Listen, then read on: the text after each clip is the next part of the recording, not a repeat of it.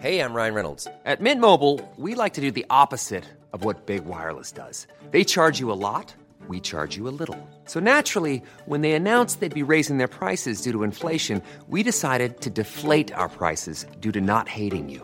That's right. We're cutting the price of Mint Unlimited from $30 a month to just $15 a month. Give it a try at mintmobile.com slash switch. $45 upfront for three months plus taxes and fees. Promo rate for new customers for limited time. Unlimited more than 40 gigabytes per month. Slows. Full terms at mintmobile.com. The Telegraph. The Telegraph. Podcasts.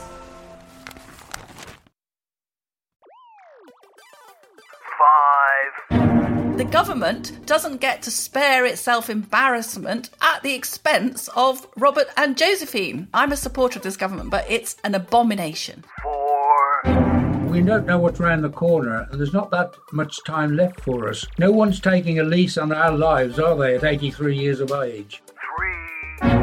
We can try and add to the statistical slew of information that we talk about the real human fallout from what's happening. It doesn't take much to push me into a position where I sit there and have a good cry. It helps sometimes to do that, but it doesn't help to solve the problem. One. We have liftoff. Welcome once again to Planet Normal, the Telegraph podcast with Allison Pearson. Hello. And me, Liam Halligan. So another blast off in our rocket of right thinking, our capsule of common sense, after another mind numbing week on planet Earth. Just seemed there was change in the air, with those calling for a more balanced approach to lockdown finding their voice, the boffins of bitten back. More terrifying predictions from the prophets of Imperial College. More warnings that the NHS can't cope it's still October, and already the Grinches of Westminster and Whitehall have declared this year's traditional family Christmas is cancelled. Allison, it's almost Halloween, which means bonfire night will soon be upon us. Not that there'll be roast chestnuts and fireworks, of course, but after the week we've had, I think it's time to light the Pearson touch paper, retreat to a safe place, and keep pets indoors. You know what you're doing? You are making me sound like a psychotic Catherine Wheel, and you're a Roman candle. I, am a Welsh Roman candle. You're a sparkler, dear. There you go. You're a sparkler. I like sparklers. Not that we're going to have any this year. This is leading to actual Planet Normal listeners writing in to Velma with here's some ammo for Velma's statistics rant. I mean, that is what you've done to me, Halligan. No, you're the Carol Vorderman of lockdown. I mean, who, who knows? You might end up winning Rear of the Year. I think we've passed that. I think we've long, long passed that. Certainly after sitting through lockdown. Absolutely, what you were saying, just when we thought things were getting a bit more in perspective, we have all the headlines, big new study from Imperial College finding that immunity to COVID 19 may only last a few months. And the scientists said that by June, after the first wave of the pandemic, just 6% of the population had developed antibodies. And three months later, that figure had dropped to 4.4%. And conveniently, this deals a huge blow to the herd immunity theory, which has been advanced by Professor Sunetra Gupta and others. And the important thing about this, Liam, apart from the fact that it terrified all the people who were starting to feel a bit more reassured, was it was commissioned by the Department of Health and it's part of the research by Imperial that is informing the government policy. So, for the benefit of Planet Normal listeners, I consulted Charlie, who is scientific advisor to Velma. Charlie said that the study, as reported in the media, was, and I quote, misleading nonsense whipped up by idiots with a GCSE understanding of how immunity works. Of course, all antibodies fall rapidly after infection, but our immunity is stored in T cells because it's much more efficient. So, Liam, I think what we've seen, something you've commented on before, is highly sensationalized and selective presentation of the science. It's not that it's not true. It's a bit like saying we've got no fruit because there are no oranges in the fruit bowl, but there are apples in the fruit bowl. So we have got some fruit. That's the main point, isn't it? Even we saloon bar epidemiologists, we can read the Imperial report, we can listen to the interviews about it, and it only deals with antibodies. It doesn't deal with T cells, which, of course, are also a very, very important part of our immune systems and our response to fighting viruses. I was really taken this week by the speech by Lord Sumption, another hmm. denizen of Planet Normal, of course. He said after this Imperial College report came out, commissioned by Whitehall, as you say, that the UK government quotes this from a former member of our Supreme Court. Hmm. The UK government, quote, is deliberately stoking up fear over coronavirus in order to justify lockdown restrictions that represent the most significant interference with personal freedom in the history of our country. I think Milord does slightly exaggerate, even as a medieval historian. I mean, feudalism was a bit more of an interference with our personal freedoms. But the strength of the language from Jonathan Sumption really is something to behold from literally one of the finest legal minds in the world. He says future generations will look back on the measures taken to contain coronavirus, quotes, as a monument of collective hysteria mm. and governmental folly. As Shaggy, I would say back to Velma, and this is a statistic you won't hear on the Tea Time News. Deaths in hospitals in week 42, that's the week ending the 18th of October, were hmm. below the five year average for week 42. Hmm. Allison, deaths from hospitals in week 42 were below the five year average. So I would actually contest the whole idea of a second wave. Yes, cases are up. Cases are now four or five times where they were at the peak of the pandemic in early April, but we're testing 12 times more people every day. Yeah. So it, obviously cases are up. And then, of course, a lot of the PCR tests give false positives, as we know. And to repeat, deaths in hospital in week 42, the week ending 18th of October, the latest ONS statistics are below the five year average. We must keep stressing that because this isn't prophetic, mathematically driven modeling commissioned by politicians who are under pressure, created by scientists whose reputations are enormously on the line. These are the factual outcomes. And what we try and do on Planet Normal as amateur epidemiologists, yes, but experienced journalists, trained statisticians in some cases, we try to look at the historic data of what's actually happened. And if you look at what has actually happened, this idea of a second wave now engulfing us is, as Jonathan Sumption says, a monumental collective hysteria and government folly.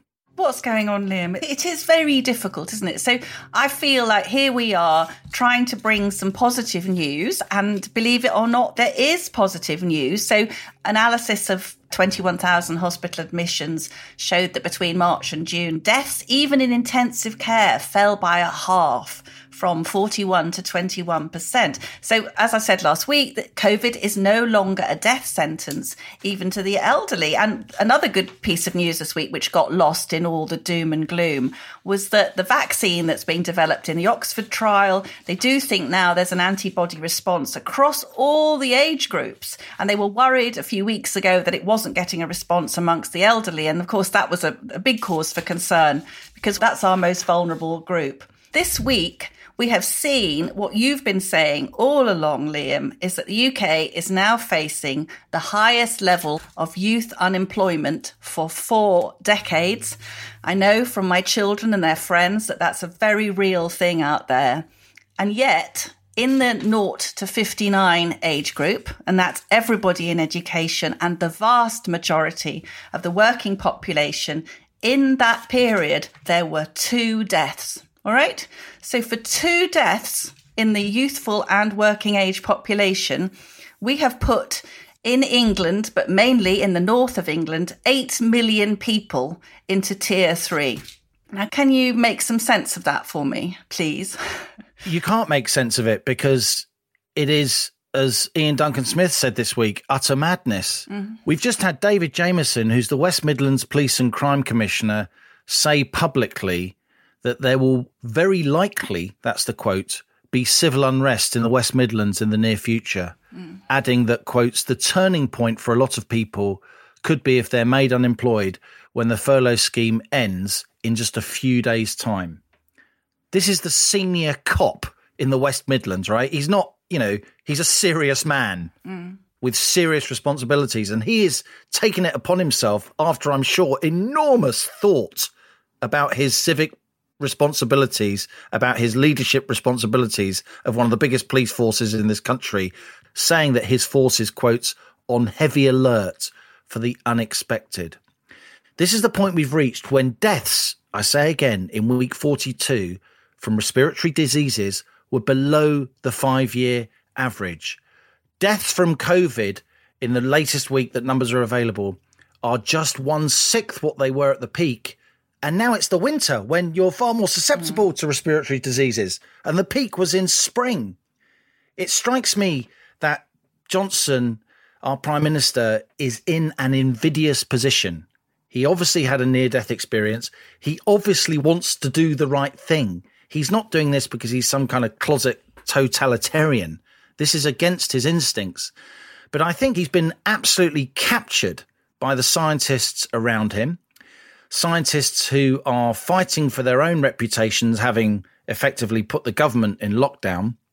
And I think also that what he needs to do is look at the science or their version of the science, because of course, this is a virus we're learning about all the time. So there isn't the science, mm. there is science. And science is a load of very highly qualified people, most of them well intentioned, who are fighting in the intellectual sense for the truth, a truth that we're all grappling for. But the death rate is below the five year average. And we must keep stressing that. And we're being pilloried for it, aren't we? We're being absolutely pilloried by a lot of people on social media and all the rest of it.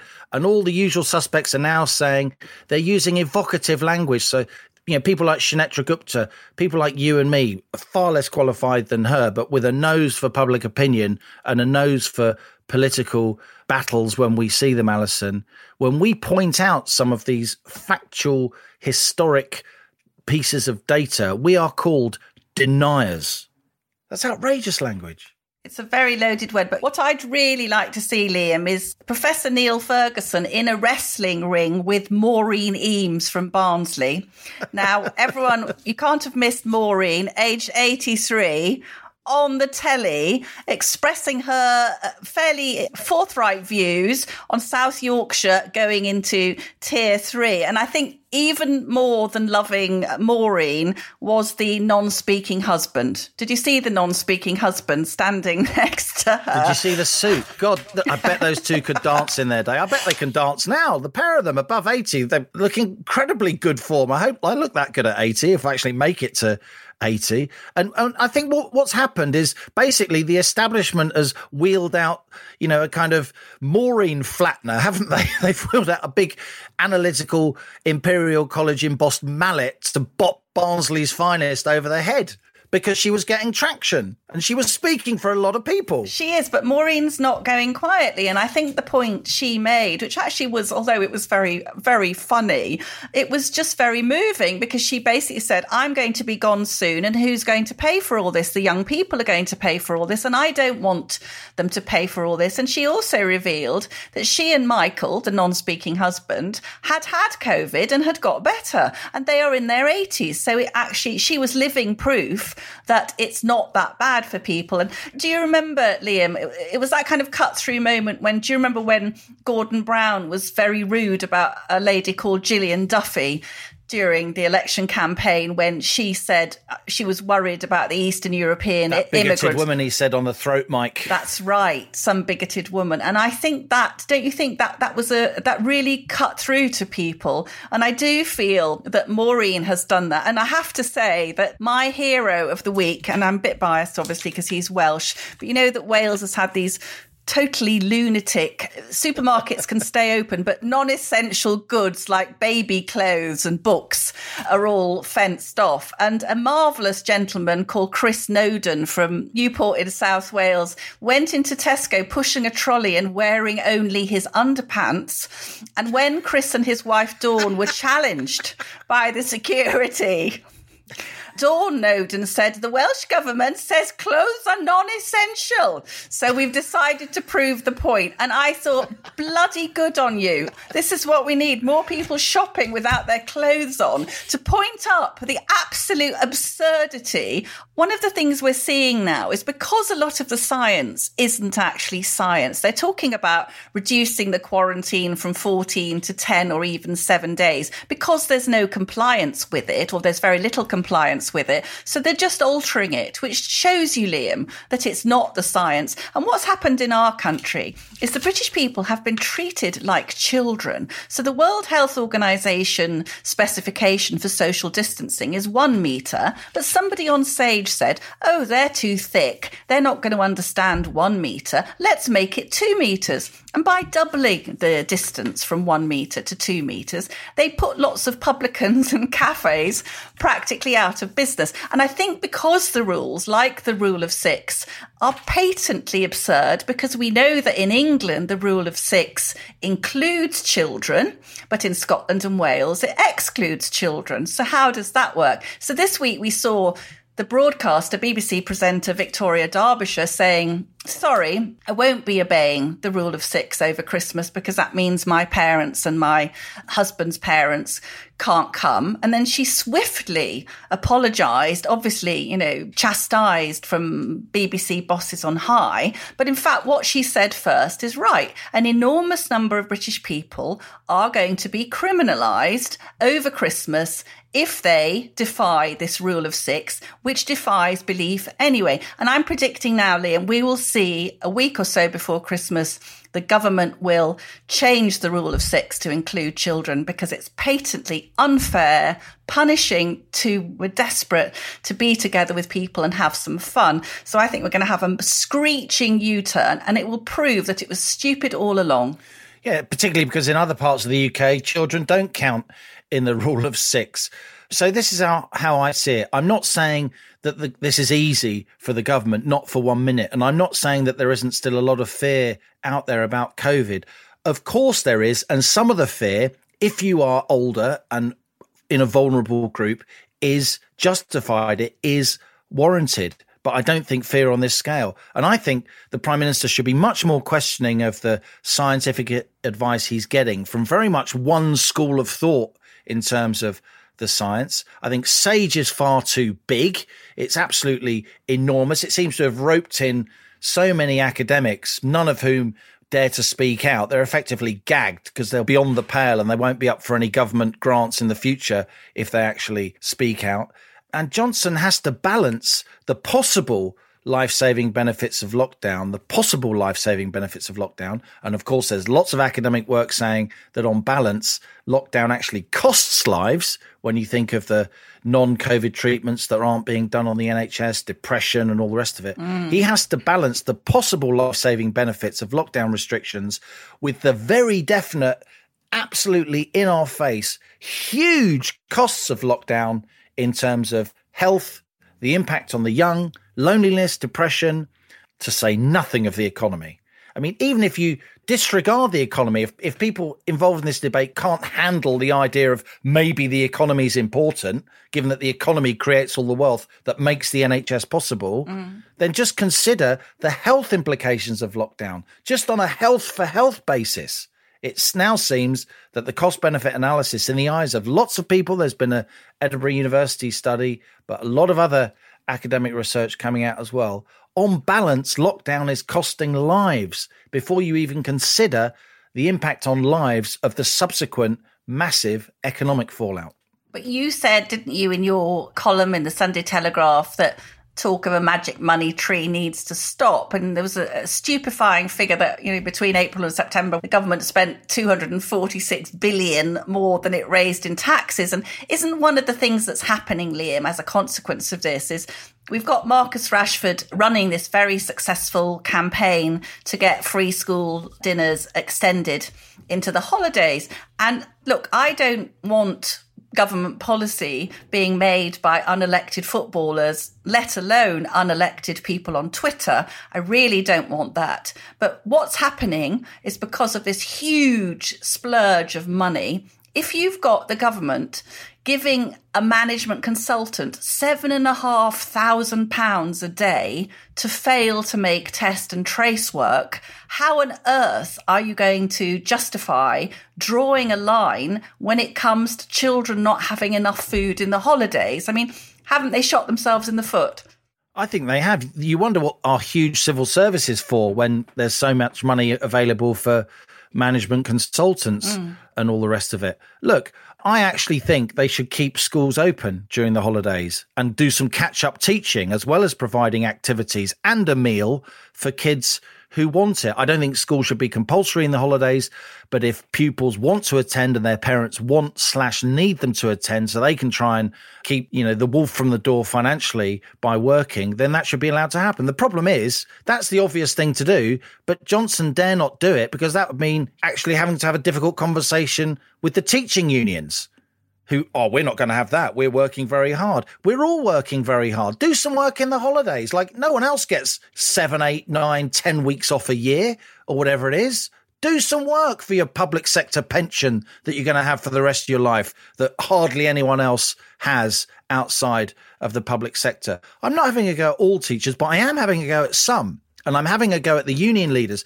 They should be coming forward and rather than saying, oh, let's cancel all the exams, mm. saying, no, let's get the kids in school in holidays. Let's all put our shoulder to the mill. Let's work our way out of this. And while the schools are open in the holidays, of course, there are free school meals for people who qualify for free school meals. One ray of hope I do think this week is we've seen this formation from Tory MPs, haven't we? About 50 of the northern Tory MPs who, let's face it, gave Boris his election victory back in December. And they formed this thing called the Northern Research Group. Seems to be based, doesn't it, on the ERG people like Esther McVey, who's a, a, leading light in blue collar conservatism, well, they're banding together now because they're looking at their region of the country and they're saying, hang on a minute, you promised to level us up.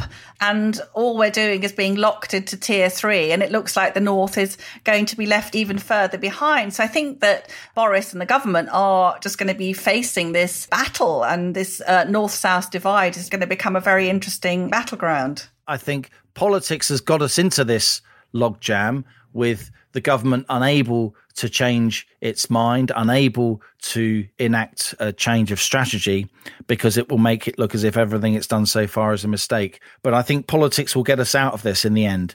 And I think it will be fear over the economy.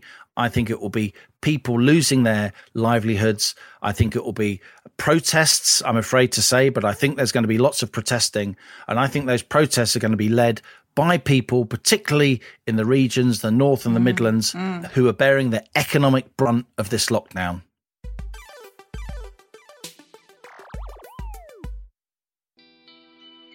Hello, listeners. I'm Christopher Hope, interrupting your podcast listening to tell you about another show I know you'll enjoy. It's called The Trump Card, and it's a three part series with a man who understands President Trump better than most his friend Nigel Farage. Wow, what a job he did, Mr. Nigel Farage. Thank you very much indeed. Mr. Farage has been to the White House more than many world leaders. He then shook me by the hand. He said, Thank you, thank you. He said, You will be my friend for life. So, who better to tell us what Donald Trump is like when the cameras are off? You're dealing with somebody who, if he thinks you're a friend, he becomes a friend of yours. And as another unpredictable election draws near, what's his Trump card? Search the Trump card wherever you're listening to this podcast or go to telegraph.co.uk forward slash Trump card.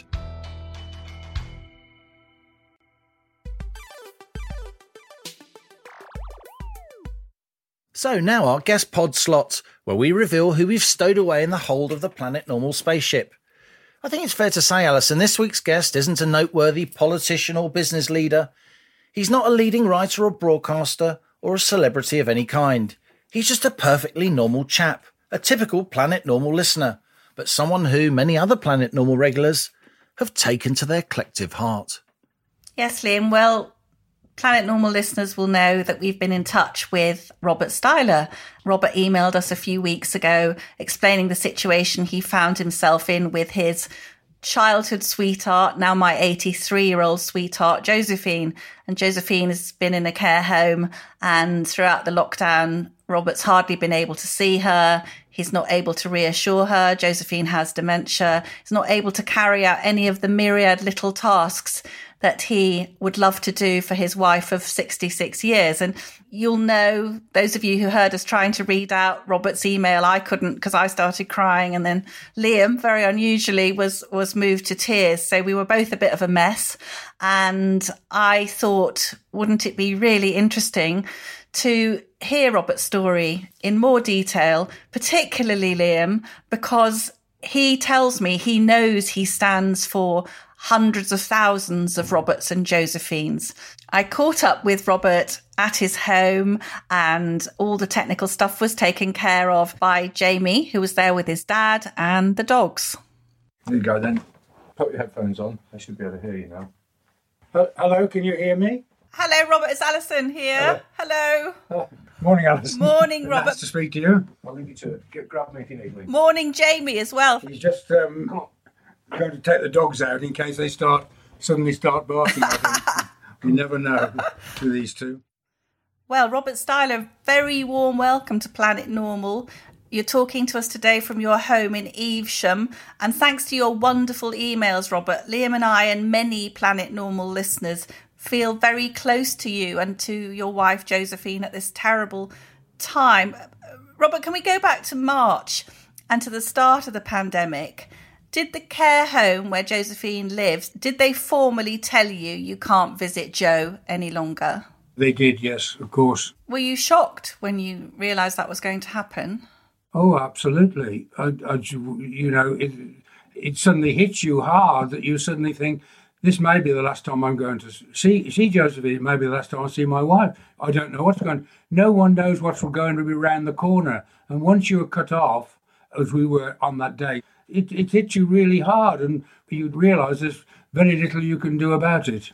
When you saw her that last time, there's no way you can say. I mean, Josephine has. We'll, we'll talk about this a bit more later. She has dementia, so there's no way she could understand why you would suddenly disappear. Is there?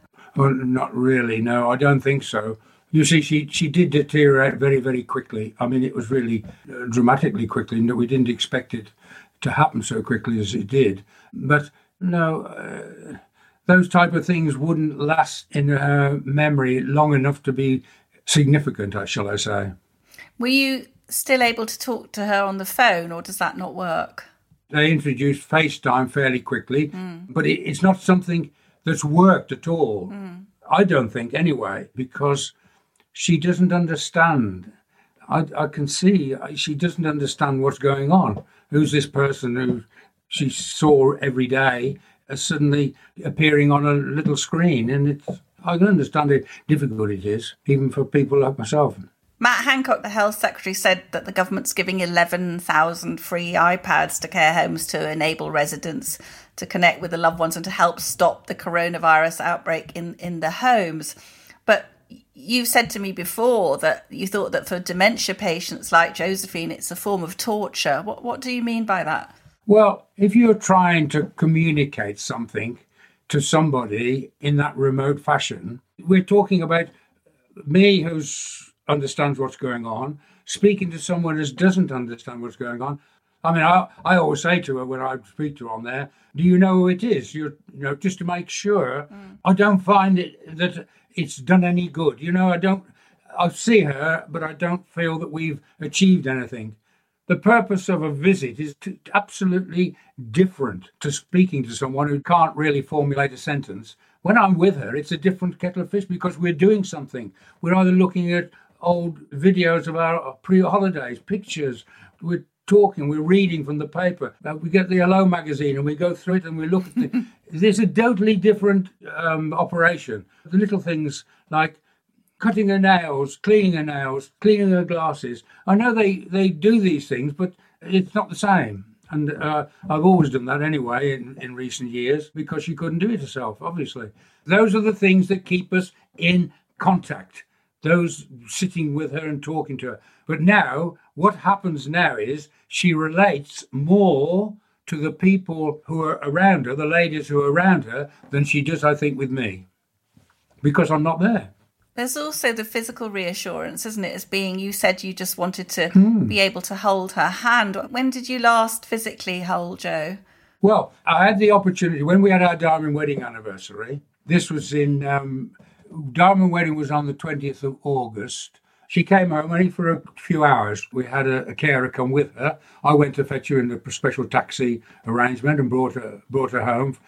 It was it was marvelous. I had her hairdresser, who was a hairdresser for 35 years and was really Wow. a member of the family. Yes. She came, cut her hair, blow dried it, and she was a different person when she was with me at, at home. And everybody, she recognised everybody. We didn't have many older members of the family, not the not the grandchildren, but the older members, and two or three of the people, my sister and husband, and people who were at our wedding Yes. all those years ago. Wonderful. And, and and that was the last time, really. I've got a picture of us and with a cake and everything, and it was it was a great. And that's what I would like to do more of. But of course, what it means is, if she comes out at, under the present regime, mm. when she goes back, she's shut away for two weeks in her room, yes. so she's not allowed to go anywhere. She has no interaction between any of the other people other than her carers themselves. Now, I really wanted to ask you about this because this is something I think that listeners probably don't quite understand.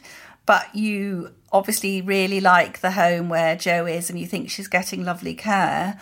But you talk about this that you said to me that the the updated government policies for visiting arrangements in care homes, and that's dated the 21st of September. You say they're very, very complicated. And you said the sting is in section 1, paragraph 8, which states that a recovered outbreak is defined as 28 days or more since the last suspected or confirmed case reported. So basically, Robert, the 28 day rule could mean that you would never visit your loved ones for an indefinite period or perhaps never again. Is, is that correct? Absolutely correct.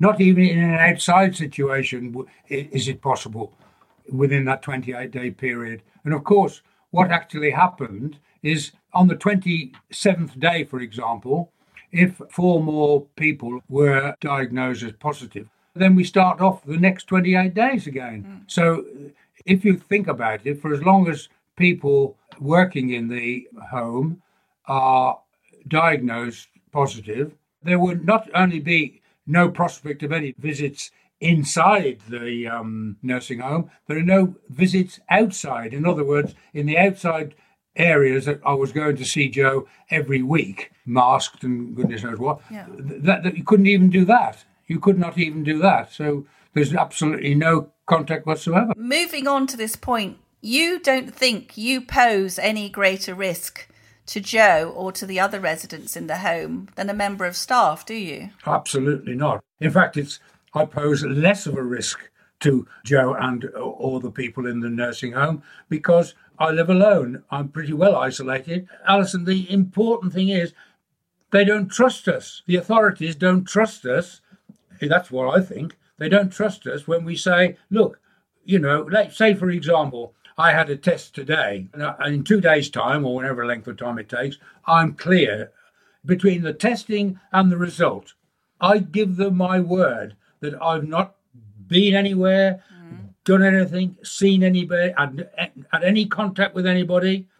Then my argument is I should then be able to go and see Jo in the nursing home because I know I'm not taking anything in with me. Because her hair was such an important part of her life as well. She she always immaculate.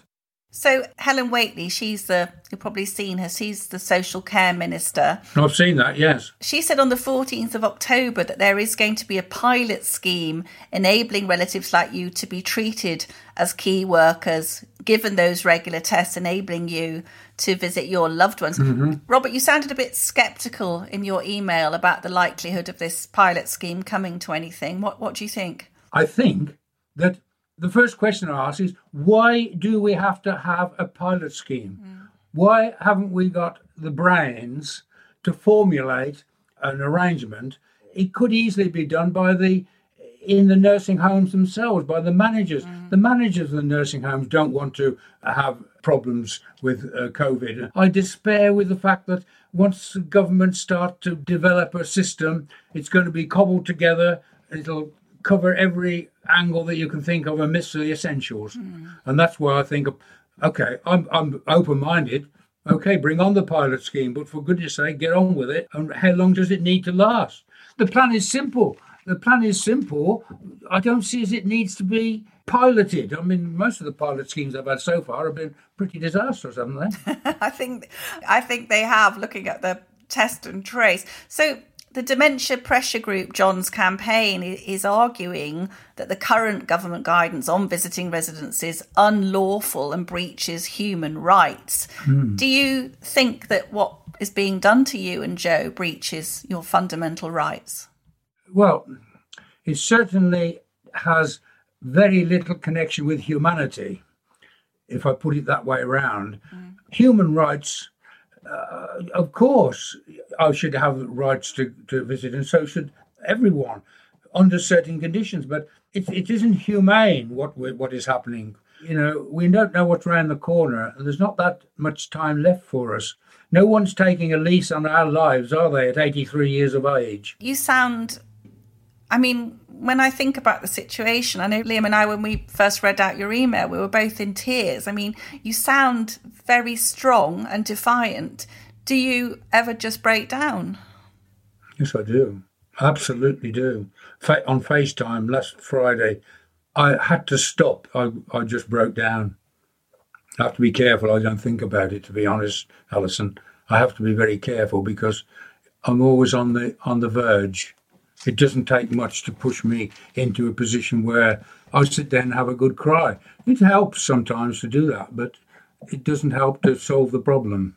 No, no, and that's why we've got to be defiant. Hmm. I think listeners would really like to know a bit about you and Josephine. You were both born in 1937. You left school and you joined the same company, Reynolds Light Alloys in Redditch. You were 17 years old then, and you were a metallurgist and Jo was a secretary. Was it love at first sight, Robert? Um, not really, no. I wasn't a big hit. Were you not? Not really, no. I mean, we, we had contact for the reason that I, I was at college, so I travelled to Birmingham three or four times a week, and I had to get my card marked, if you like, my attendance Yes. card marked. And so I had to take it to Jo because she was the secretary to the personnel manager. I should say we were probably be about 19 at this stage. And um, I used to get my card marked so I could claim my expenses. So I saw her at least once a week.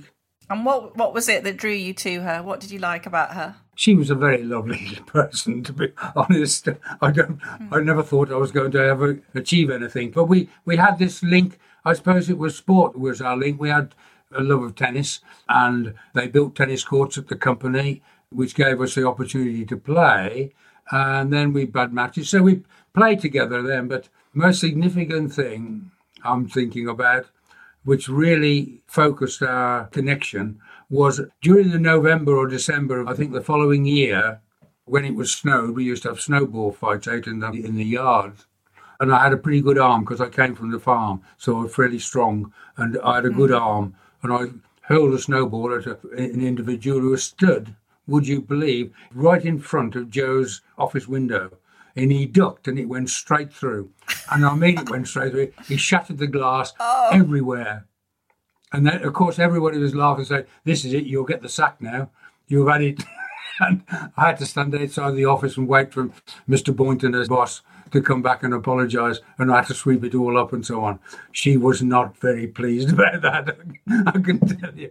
But the lucky part was she wasn't sat there. I think that would have been the end of things. I, I was going to say that would have been the end of things. You you did eventually. You got married in 1960. Bought your first house, a semi in Studley. You said, and your first son Jonathan was born in um, 1963. Second son Adam was born in 1966, followed by Jamie in 1969, and then Jo, like like my mum did, like lots of women of that generation, she went to back to work as a school secretary when the boys were older.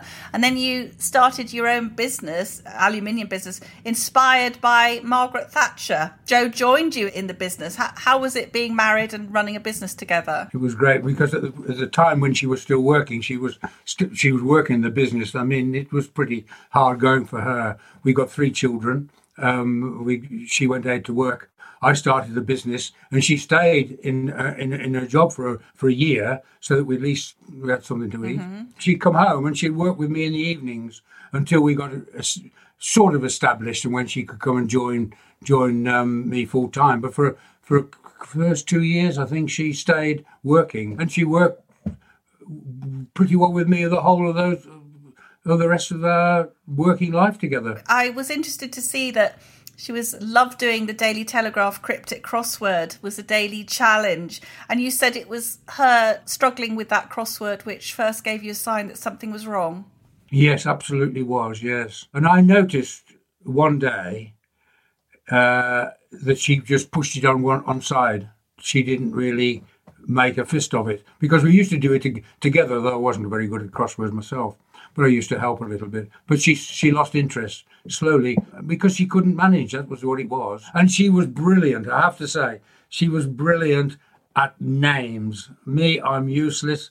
She was always brilliant. She knew all the actors and the actresses, the footballers. She knew names. She could call, recall all of them. I, I've never been very good on names, but she was brilliant. And of course, that that was a big loss. Was she aware what was happening to her, or did it did it happen too quickly? Yeah, no, she was aware. This is the strange thing. She was aware because we went on courses teaching people about dementia. We used to go to a, a, a, weekly class and, and, and they were explaining all that what we were going to be faced with in years to come. And she did that quite quite willingly and openly. She didn't um, didn't didn't phase her in any way.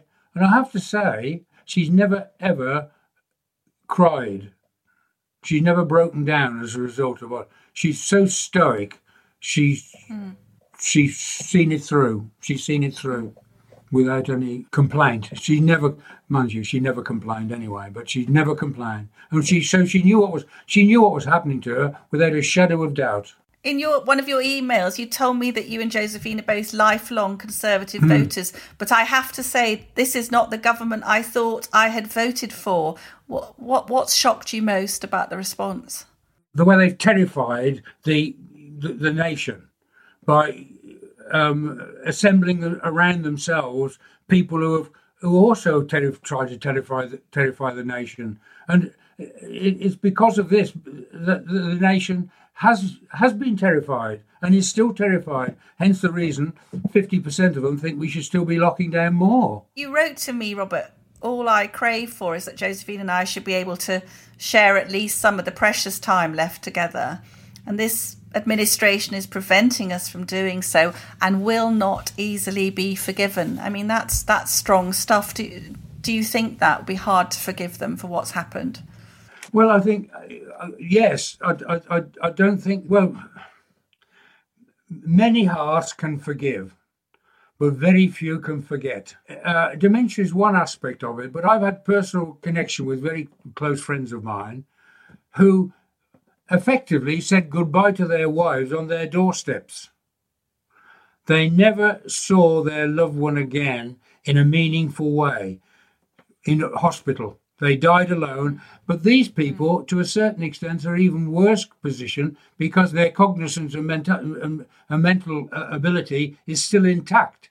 So they know what is happening to them and they can't have their loved ones with them in hospital when, when they're in a, a sort of end of life situation. That is terrible. I think it's marvellous, Robert, that you're channeling all your love and intelligence to this task of getting justice for Josephine and thousands like her. Now, if I had the power to wave the planet normal magic wand and enable you to speak for a few minutes to the Prime Minister who you voted for so enthusiastically back in December, what would your message to Boris be about what's happened to you and Jo? I mean, he has a massive task. We, make no mistake, it's not a job I would ever want to contemplate, that's for sure.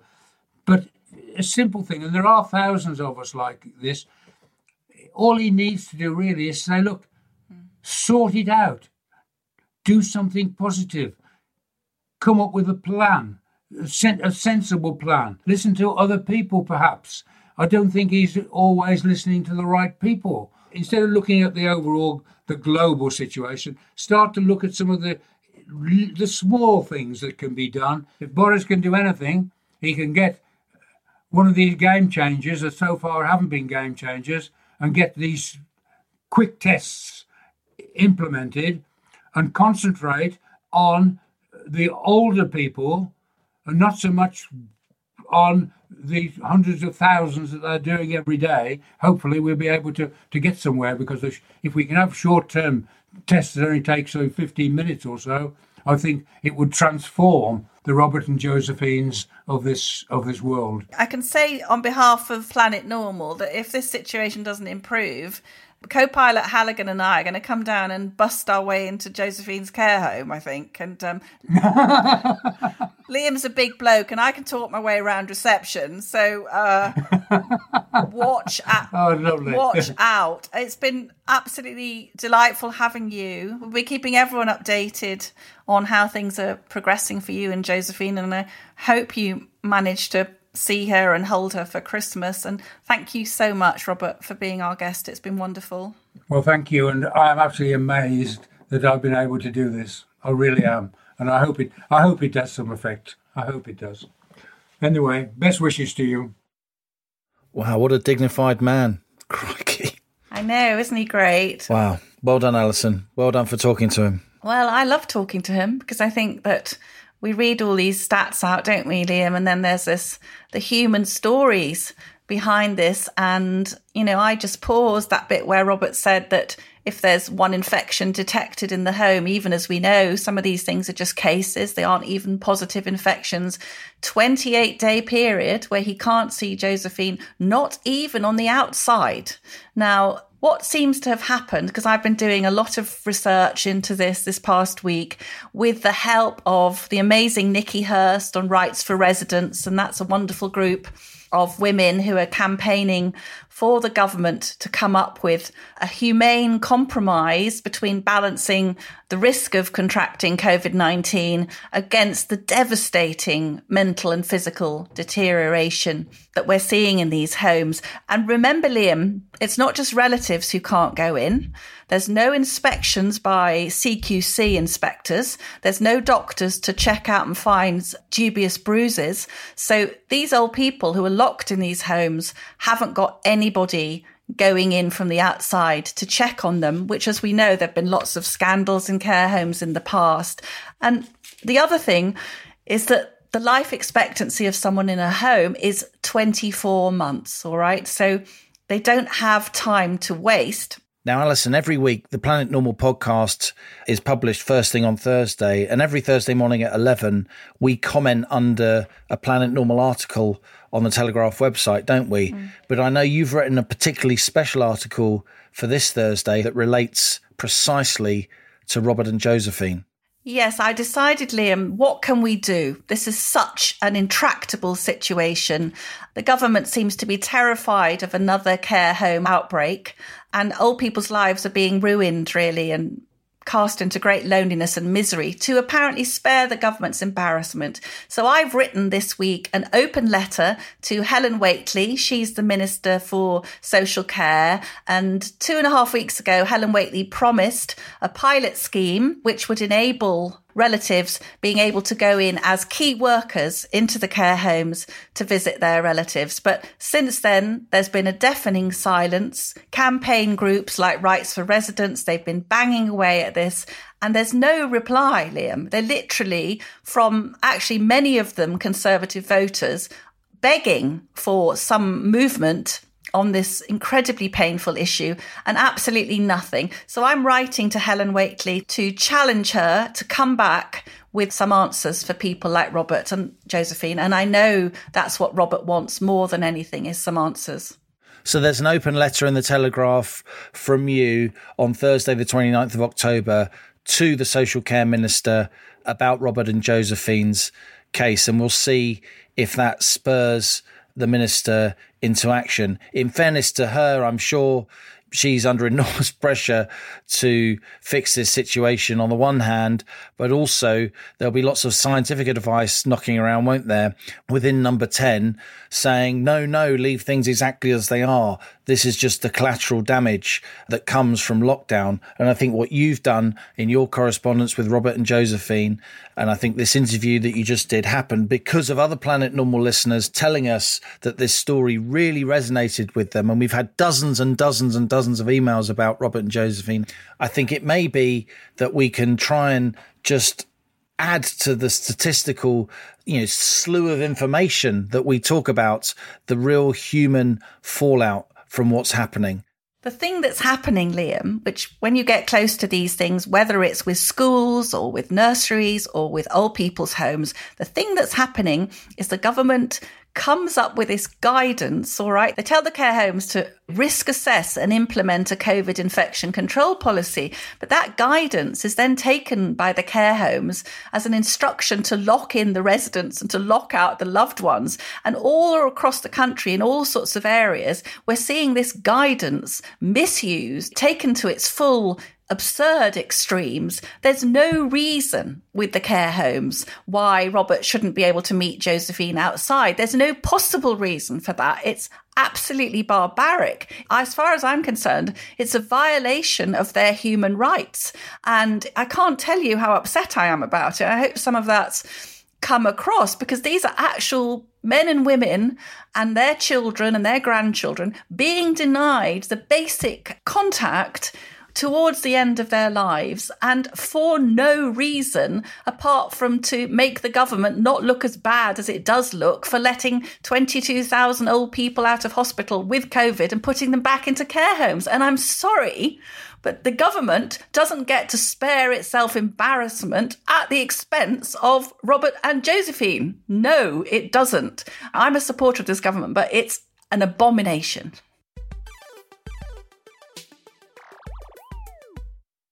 So let's have some more reader emails. So many of you are mailing us at planetnormal at telegraph.co.uk. Do keep them coming. They're absolutely amazing. Liam and I really love hearing from you. You, our listeners, are part of a fast growing Planet Normal community of sanity.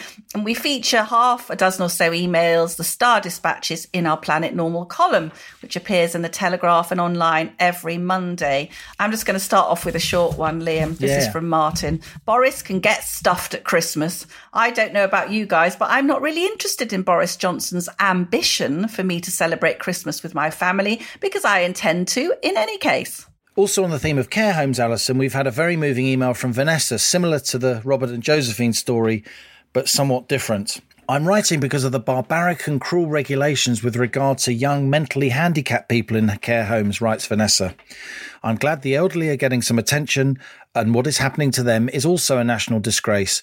But people forget there are young people in care homes as well. Young people like my 20 year old, severely mentally handicapped autistic son, Charlie. He loves his care home and the staff are wonderful. We have him home every weekend when we're allowed. Last week, a teacher at his special needs college, Charlie may have had contact with days previously, tested positive for COVID. That meant Charlie was confined to his bedroom for 48 hours until he could get tested. Now we've become a society that locks up perfectly healthy, young, mentally handicapped people, people in the prime of their lives. This is barbaric. I wasn't allowed to collect my son, or I would have been there in a heartbeat and brought him home. What consideration is being given to the devastating mental health impact of incarcerating a healthy, strapping, young, mentally handicapped man who, in Charlie's case, cannot speak, read, or write? The same rules applying to elderly people in care homes are also being applied to care homes with young, fit, and active residents who are at very little risk from COVID.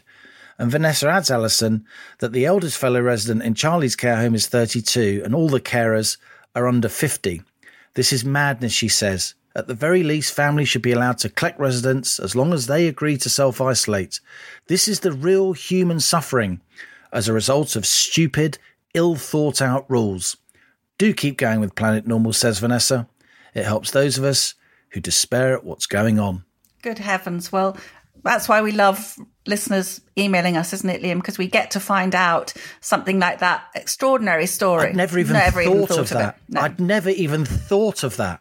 And of course, she's right. Absolutely. They're healthy young people. The fact that they've got various disabilities doesn't mean that COVID's going to harm them at all, but they're being locked up under this draconian one size fits all policy, which punishes those who are at the end of their lives who actually might like to take the small risk of seeing their families.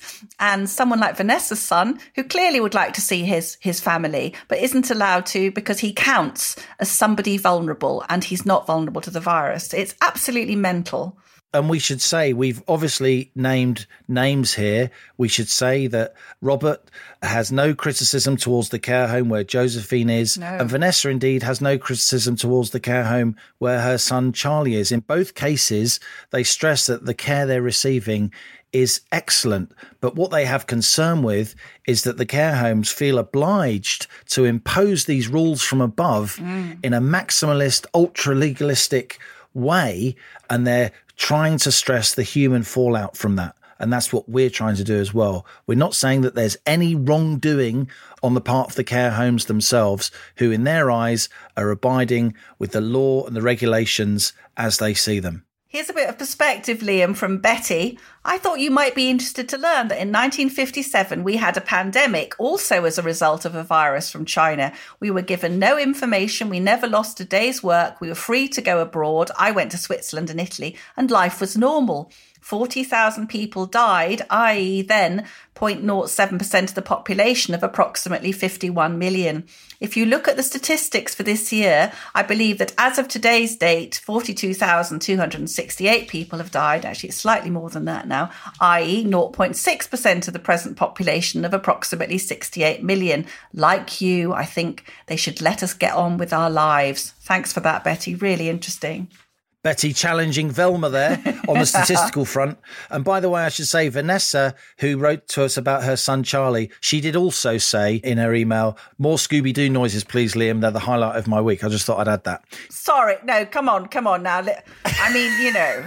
It's true. What, it's what- true. What have, you, what have you promised that poor woman to get her to say that? I mean, that is ridiculous. She said it of her own free will. No. Here's one from Kathy.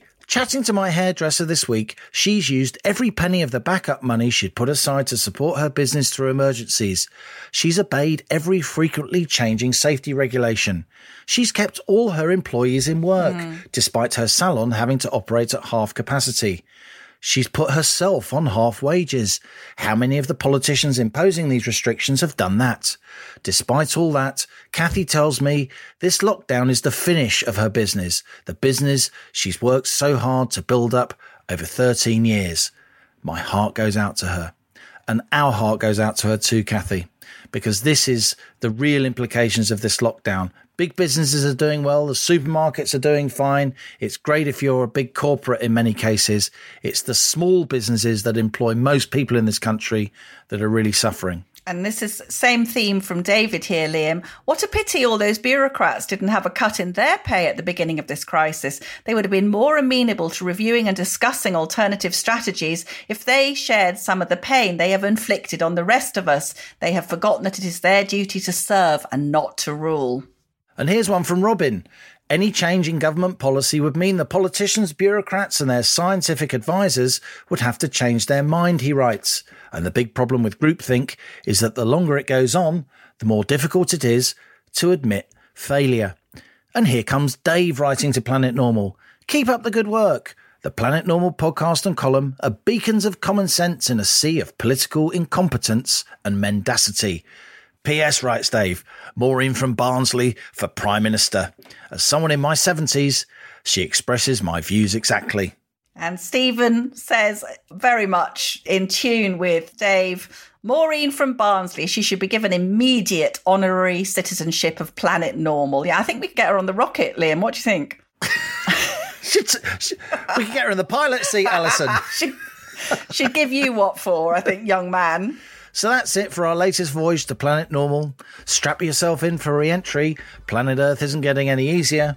Keep the faith until next Thursday when we're back for another blast off in our rocket of right thinking, our capsule of common sense. And remember that every Thursday at 11am, co pilot Halligan and I chat to fellow Planet Normal citizens via the Telegraph website. Just go to telegraph.co.uk forward slash community. click on the article at the top of the page and leave a comment in the comments section between 11am and 12 noon. We'll reply to them.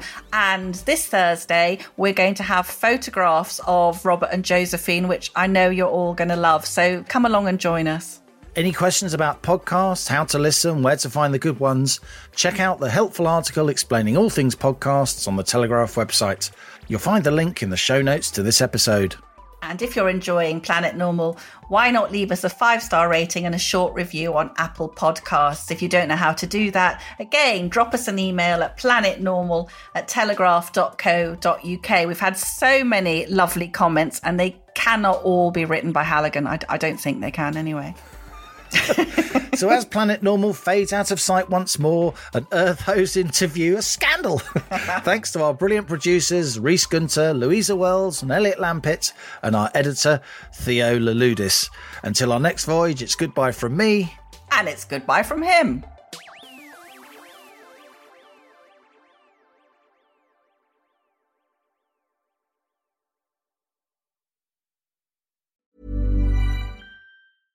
Selling a little or a lot?